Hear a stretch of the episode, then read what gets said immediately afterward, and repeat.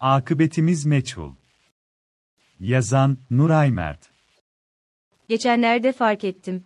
O a kadar uzun süredir iktidar partisine dair artık söylenecek şey kalmadı duygusu içindeyim ki yaşattıkları mağduriyetler, oluşturdukları siyasi tabloya dair çok az şey söyler olmuşum. Olan biteni, 2009 yılı ortalarından itibaren dillendirdiğim sivil dikta kaygısının gerçek olmasıyla neredeyse doğal karşılar olmuşum. Buna kendi yaşadığım mağduriyetler de dahil. Bu durumun sonucu olsa gerek, kendimin de dahil olduğu barış akademisyenleri konusunda bir şaşkın tarafından da olsa duyarsız kalmakla itham edildim. O kadar ki bu hukuksuz düzende yakın arkadaşım Osman Kavala'nın mahkumiyetini neredeyse doğal buldum. HDP'lilerin başına gelenleri de. O kadar ki kısa bir süre önce Aysel Tuğlu'nun ciddi hastalığına rağmen tutsaklığının son bulması için düzenlenen bin kadın toplantısına isyan duyarak ama beyhudelik hissi içinde gittim. Üstelik iktidarın yaratmaya çalıştığı atmosferin tam da bu duygu olduğunu bildiğim halde. Bugün geldiğimiz noktaya giden yolda, büyük payı olanların geçmişe dair hiçbir mahcubiyet göstermeden, muhalefet kanadına buyur edilmesinin de bu duygumu pekiştirdiğini itiraf etmek zorundayım. Mesela haraç mezat özelleştirmelerin çoğu ve bu arada Telekom'un Lübnanlı bir siyasetçi, iş adamına satılması altında imzası olan, 2019 yılına kadar iktidar partisi içinde yer alan, Ali Babacan'ın ekonomi konusunda esip savurması gibi.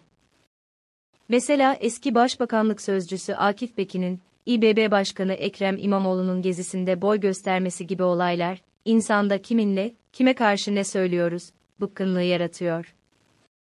Diğer taraftan, bugün içinde yaşadığımız darboğazın Türkiye'nin yakın tarihini temize çıkarmaya yarıyor olması, beni fazlasıyla kaygılandırıyor, ikide bir bunu hatırlatmaya çalışıyorum. Pek çok durumda insan, kimlere karşı, kimin yanında duracağız, tereddüdünü yaşıyor. Ancak, son olarak, İçişleri Bakanı Soylu'nun, Zafer Partisi Genel Başkanı Ümit Özdağ ile giriştiği polemiği aynı duygular ile izlerken, bu duygunun sadece bana değil, mevcut iktidara muhalif pek çok insan için de geçerli olduğunu düşündüm. Bence doğrudan ve açıkça ifade bulmasa da bu duygu ve tereddütler güçlü bir muhalefet bloku oluşturma konusunda ciddi bir dalga kıran etkisi yaratıyor. Nasıl aşılır sorusuna cevap vermek zor ama Türkiye'nin kurtuluşu bu cevabı bulmaktan geçiyor. Kendim de dahil olmak üzere, birinci şart mevcut iktidara muhalefet konusunda mızmızlıktan vazgeçmek gibi görünüyor.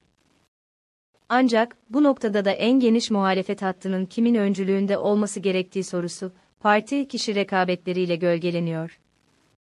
Bu noktada, ana muhalefet partisi CHP'nin ağırlığının kabul edilmesiyle işe başlanabilir. Muhafazakar seçmeni kaçırmamak için, henüz bir oy dahi almamış bir partinin bile masanın eşit ortağı gibi görülmesinin alemi yok. Aslında altılı masada ciddi bir seçmen desteği olan bir diğer parti olarak İyi Parti'nin de ağırlığını kabul etmek gerekiyor. Karamollaoğlu, Davutoğlu ve Babacan'ın vereceği destek sembolik açıdan önemli olabilir. Ancak, CHP'de dahil olmak üzere, altılı masanın tüm partilerinin, bu gerçekler çerçevesinde yola devam etmelerinde fayda var. Diğer taraftan, muhalefetin Cumhurbaşkanı adayı illa Kılıçdaroğlu olmak zorunda değil. Ama özellikle İmamoğlu olmak üzere, bu parti çatısı altında belediye başkanı olan Yavaş'ın da öne çıkma yarışının da muhalefet cenahını zayıflatan bir durum olduğunu görmek gerekiyor. Bu açıdan, İmamoğlu'nun seçim mitingi provalarını çok itici ve yıpratıcı buluyorum. Son olarak, tüm muhalefet çevrelerinin, HDP ve onun ötesinde genel olarak Kürt meselesi konusunda, iktidarın yedeğine düşmekten bir an önce kurtulması, bu açıdan seçmenlerinin vehimlerini esas almak yerine onları dönüştürmeyi hedeflemesi gerekiyor. CHP'nin kim beni terörle ilişkilendirebilir ki diye kükremesi lazım. İyi Parti'nin Kürt lafından bile kaçmak yerine vatanseverlik Kürt meselesinden kaçmak değil, çözmek için çaba göstermektir demek cesaretini göstermesi gerekir. Biliyorum, akıl vermesi, söylemesi kolay, yapması zor. Ama ülkenin içinde bulunduğu durum, bilmem tekrar etmeye gerek var mı ama, ancak zor olanın başarılmasıyla aşılabilir. Nüfusun yarısından çoğunun yoksulluk sınırının altında yaşamaya çalıştığı bir ülkeden söz ediyoruz. Vatandaşlığını 250 bin dolara satan bir ülkeden söz ediyoruz.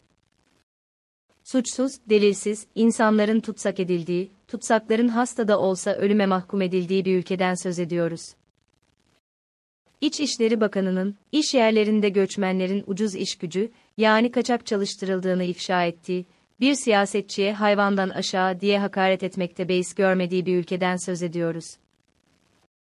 Fazla söze hacet yok, daha neler neler ve doğrusu gerçekten de övündükleri gibi, hayal bile edemediklerimiz gerçek oldu. Daha doğrusu, kabuslar gerçek oldu. Akıbetimiz meçhul. Gençler için tercümesi, geleceğimiz belirsiz.